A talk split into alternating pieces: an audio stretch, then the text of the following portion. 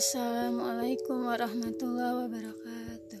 Alhamdulillahirabbil Assalatu wassalamu anbiya wal mursalin sayyidina Maulana Muhammad sallallahu amma ba'du. Bismillahirrahmanirrahim. Rabbi israhli sadri wa yassir li amri wa lisani. Allahu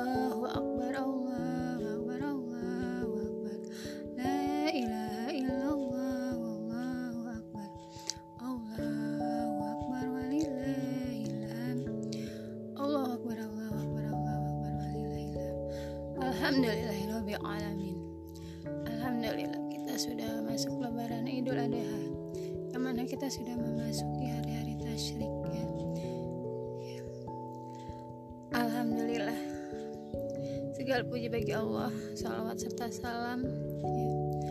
Karena kita masih diberikan umur Untuk bisa merayakan hari raya Idul Adha Sebelumnya saya mengucapkan Selamat Hari Raya Idul Adha ya. Mohon maaf lahir dan batin ya. Haji dan persatuan umat ya. Jadi keruntuhan hilafah Islam dan masifnya serangan sekulerisme di dunia Islam menjadikan ibadah haji hanya sekedar gelaran ibadah ritual spiritual saja. Ibadah haji sekarang kehilangan makna politis dan ideologisnya. Tidak sedikit jamaah yang menunaikan ibadah haji hanya sekadar menggugurkan kewajiban. Bahkan ada yang menganggap perjalanan ibadah haji hanya sebagai wisata religis semata. Akibatnya pelaksanaan ibadah haji nyaris tidak memiliki pengaruh nyata dalam kehidupan pribadi jamaah apalagi dalam kehidupan bermasyarakat. Ibadah haji memang merupakan ibadah mahdoh yang kental dengan merak nuansa ruhiyah dan spiritual. Namun demikian ibadah haji tidak boleh hanya dimaknai sekedar ritual belaka. Ibadah haji sebagaimana yang dilakukan pada masa Rasulullah SAW juga diteruskan oleh para khalifah setelahnya tidak boleh kehilangan, kehilangan makna politis dan ideologisnya. Apa saja nilai-nilai penting yang saat ini hilang dari pelaksanaan ibadah haji? Persatuan umat. Sejatinya ibadah haji mengajarkan bahwa umat Islam sungguhnya adalah satu umat. Mereka berkumpul dari seluruh dunia untuk melakukan ibadah yang sama. Tak peduli batasan negara, bangsa, warna kulit, bahasa, dan lain-lain. Hanya satu yang mengikat dan menyatukan mereka yaitu akidah Islam. Fenomena itu sekaligus, mengindikasikan bahwa umat Islam semuanya bisa bersatu. Semua itu bisa dilihat dan dirasakan langsung oleh mereka yang mau menunaikan ibadah haji maupun oleh mereka yang tidak sedang berhaji. Pelaksanaan ibadah haji ibarat muktamar umat Islam seluruh dunia. Umat Islam datang dari berbagai pelosok dan penjuru dunia. Walaupun baru pertama kali berjumpa, ukhuwah Islam begitu terasa. Bertemu dan bertegur sapa dengan mereka walau sebatas ucapan salam sungguh merupakan kebahagiaan. Tak ada sekat-sekat yang menghalangi, tak ada dinding yang memisahkan. Mereka tidak mempermasalahkan dari mana asal negara kita. Asalkan muslim kita adalah saudara mereka dan mereka adalah saudara kita. Persatuan itu seharusnya tidak terwujud pada saat menunaikan tidak hanya terwujud pada saat menunaikan ibadah haji saja. Persatuan umat Islam merupakan dorongan keharusan yang wajib diwujudkan.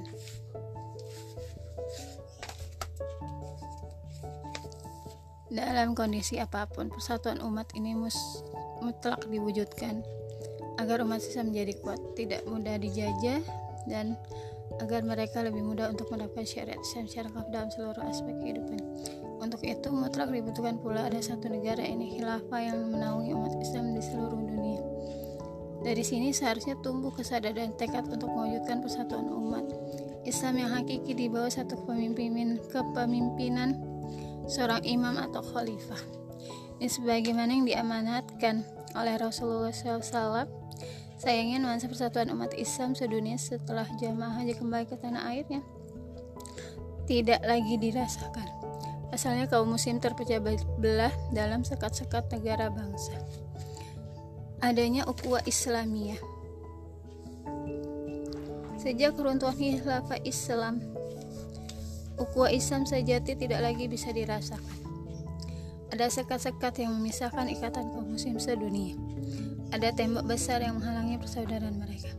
Sekat yang memisahkan dan tembok-tembok yang menghalangi mereka adalah negara-negara, bangsa-bangsa dan nasionalisme. Akibatnya ketika umat Islam di Palestina dijajah dari Masjid Al-Aqsa hingga Zionis Israel tidak tidak ada satupun penguasa negeri muslim yang mengerahkan tentara untuk membebaskannya. Ketika negeri muslim di Irak, Afghanistan dibantai Amerika dan sekutunya, tidak ada satupun negeri muslim yang peduli membela mereka. Ketika umat muslim Rohingya diusir dari negerinya, tidak ada satu negeri muslim yang menyelamatkan mereka ketika umat Islam Uyghur di Xinjiang diisolasi dan diintimidasi, pemerintah Cina tidak ada seorang penguasa muslim pun yang datang melakukan pembelaan. Ironi, sungguh ironi. Spirit ukuah yang mereka rasakan ketika melakukan ibadah haji tidak lagi mereka temukan ketika mereka kembali ke negerinya masing-masing. Padahal Nabi SAW menggambarkan bahwa kaum mukmin dalam berkah kasih sayang ibarat satu tubuh. Ketika ada anggota tubuh yang sakit, maka seluruh tubuh ikut merasakan panas dan demam. Sehingga gambar ini saat ini sulit untuk bisa diterapkan dalam kenyataan. Ibadah haji sejatinya mengajarkan makna ukhuwah yang hakiki, yakni bahwa umat Islam itu bersaudara. Atas dasar iman, penghayatan atas persaudaraan ini mestinya melahirkan perhatian atas nasib seluruh kaum muslim juga keberpihakan dan pembelaan atas mereka. Berbekal kesadaran itu, tentu kaum muslim terutama mereka yang telah berhaji. Tidak akan diam berpangku tangan saat dirah kaum muslim ditumpahkan. Begitu saja di negeri mereka sendiri seperti Palestina, Irak, Afghanistan, Suriah, Rohingya, Uyghur dan lain-lain. Komunikasi politik pemimpin pada masa Nabi Muhammad SAW saat haji pada Rasulullah selaku kepala negara menggunakan momentum ibadah haji untuk menyampaikan pesan politik kepada masyarakat daulah Islam yang menunaikan ibadah haji.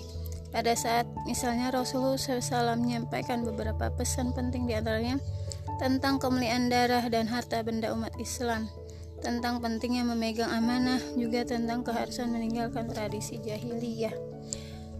Rasulullah juga mengingatkan jamaah haji tentang keharaman riba, keharusan menjaga amanah seorang perempuan, juga bahwa kaum muslim itu bersaudara dan satu sama lain haram mengambil hartanya tanpa hak. Rasulullah SAW juga memberikan nasihat agar tidak murtad berpegang teguh kepada Al-Quran dan As-Sunnah tetap menyembah Allah Subhanahu wa taala, mendirikan salat fardu, berpuasa pada bulan Ramadan, membayar zakat dan menunaikan ibadah haji. Rasulullah SAW juga mengingatkan bahwa orang yang paling mulia adalah yang paling bertakwa. Jadi momentum ibadah haji seharusnya dijadikan kesempatan oleh para pemimpin untuk menyampaikan pesan nasihat, peringatan, kebijakan, program hingga ajakan untuk lebih mentaati Allah dan Rasulnya, serta mengajak mereka untuk meninggalkan berbagai dosa dan kemaksiatan. Sayang, saat ini tidak ada lagi pemimpin umat yang menyampaikan pesan menggugah kepada seluruh jamaah haji sebagaimana pernah dilakukan oleh Rasulullah SAW dan para khalifah setelah beliau. Saat ini kaum muslim tidak dipimpin oleh satu orang khalifah, dan kan oleh kepala negara yang jumlahnya banyak. Itulah sebabnya Laksanaan ibadah haji saat ini menjadi kehilangan masa persatuan, kehilangan roh politik Islamnya. Evaluasi kinerja dan penyerapan aspirasi umat.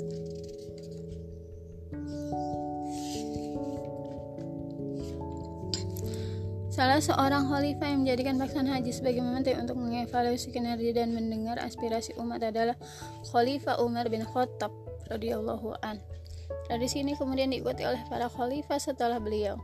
Beliau bisa menggunakan musim haji untuk mengetahui keadaan para gubernur dan rakyat. Beliau juga menjadikan musim haji untuk mengoreksi program kerja khalifah dan meminta masukan-masukan dari segala penjuru wilayah. Pada musim haji, semua orang yang memiliki pengaduan dan merasa mendapatkan ketidakadilan berkumpul di Makkah. Para pengawas yang diangkat oleh khalifah untuk mengawasi para pejabat dan kumpul di Makkah. Para gubernur juga menyampaikan pertanggungjawaban program kerja mereka kepada khalifah. Pernah pada suatu kalimat Umar bin Khattab meminta tanggung jawab langsung tanggung jawaban langsung oleh para gubernur di depannya. Dia berkata, jika ada di antara kalian yang melihat salah seorang di antara gubernur tidak berbuat adil, maka silahkan berdiri untuk melaporkannya. Saat itu tidak ada seorang pun yang berdiri untuk melapor. Seolah menunjukkan bahwa para gubernur berbuat adil dan rakyat juga menerima itu. Akan tetapi ada seorang laki yang berdiri dan berkata, Sungguh pegawaimu si Fulan pernah memukulku dengan cambuk sebanyak seratus kali. Ketika itu, Khalifah Umar bertanya kepada pegawai tersebut dan dia tidak dapat memberikan jawaban apa-apa. Kemudian Khalifah Umar menyuruh laki itu untuk membalas. Mendengar perkataan Khalifah ini, Amir al Amir uh, bin al-As berkata, Amirul Mukminin, jika engkau melakukan hal ini, maka jumlahnya akan bertambah banyak dan akan menjadi rahasia yang diikuti oleh para khalifah setelah. Lalu Khalifah Umar menjawab, bukan aku yang menyuruh untuk membahas, tapi bukankah engkau pernah melihat Rasulullah sendiri yang melakukan itu? Baik, kalau seperti itu, kami akan minta pegawai itu menerimanya. Kata Amir bin Al-As, hendaklah orang selain kamu juga menerimanya. Kata Khalifah. Kemudian pegawai khalifah yang memukul rakyatnya tersebut membayar denda kepada orang yang dipukul sebesar 200 dinar yakni setiap pukulan didenda 2 dinar Masya Allah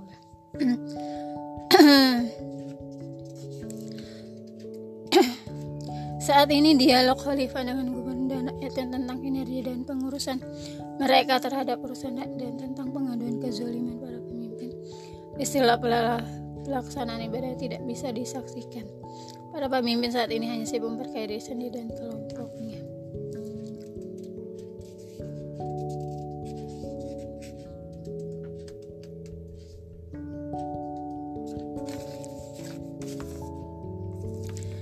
Jamaah haji pun hanya fokus pada pelaksanaan ritual haji semata. Aspek perjuangan pada abad ke-19 dan ke-20, jemaah haji yang kembali ke tanah air memiliki pengaruh yang sangat kuat untuk menginspirasi bahkan memimpin jihad melawan para penjajah Indonesia. Sepulang dari ibadah mereka mendapat pencerahan politik dan terbangkitkan spirit jihadnya. Pengaruh ideologi dan politis inilah yang menyebabkan kekhawatiran Belanda. Akibatnya mereka menstigma para haji ini sebagai orang yang fanatik dan pemberontak. Jemaah haji yang pulang ke tanah air tersebut membawa spirit jihad dan perlawanan terhadap penjajah dari para ulama yang tinggal di Mekah termasuk para, para ulama Nusantara hingga akhir abad ke-19 yang bermukim di Mekah. Berbagai perlawanan terhadap para penjajah dipelopori para haji.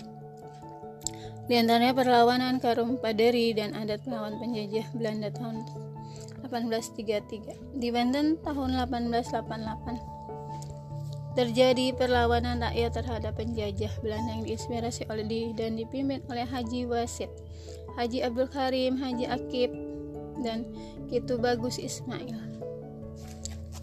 Di daerah Jawa Barat lahirnya yakni di Garut terjadi perlawanan rakyat terhadap penjajah yang zolim dipimpin oleh Haji Hasan pada tahun 1919.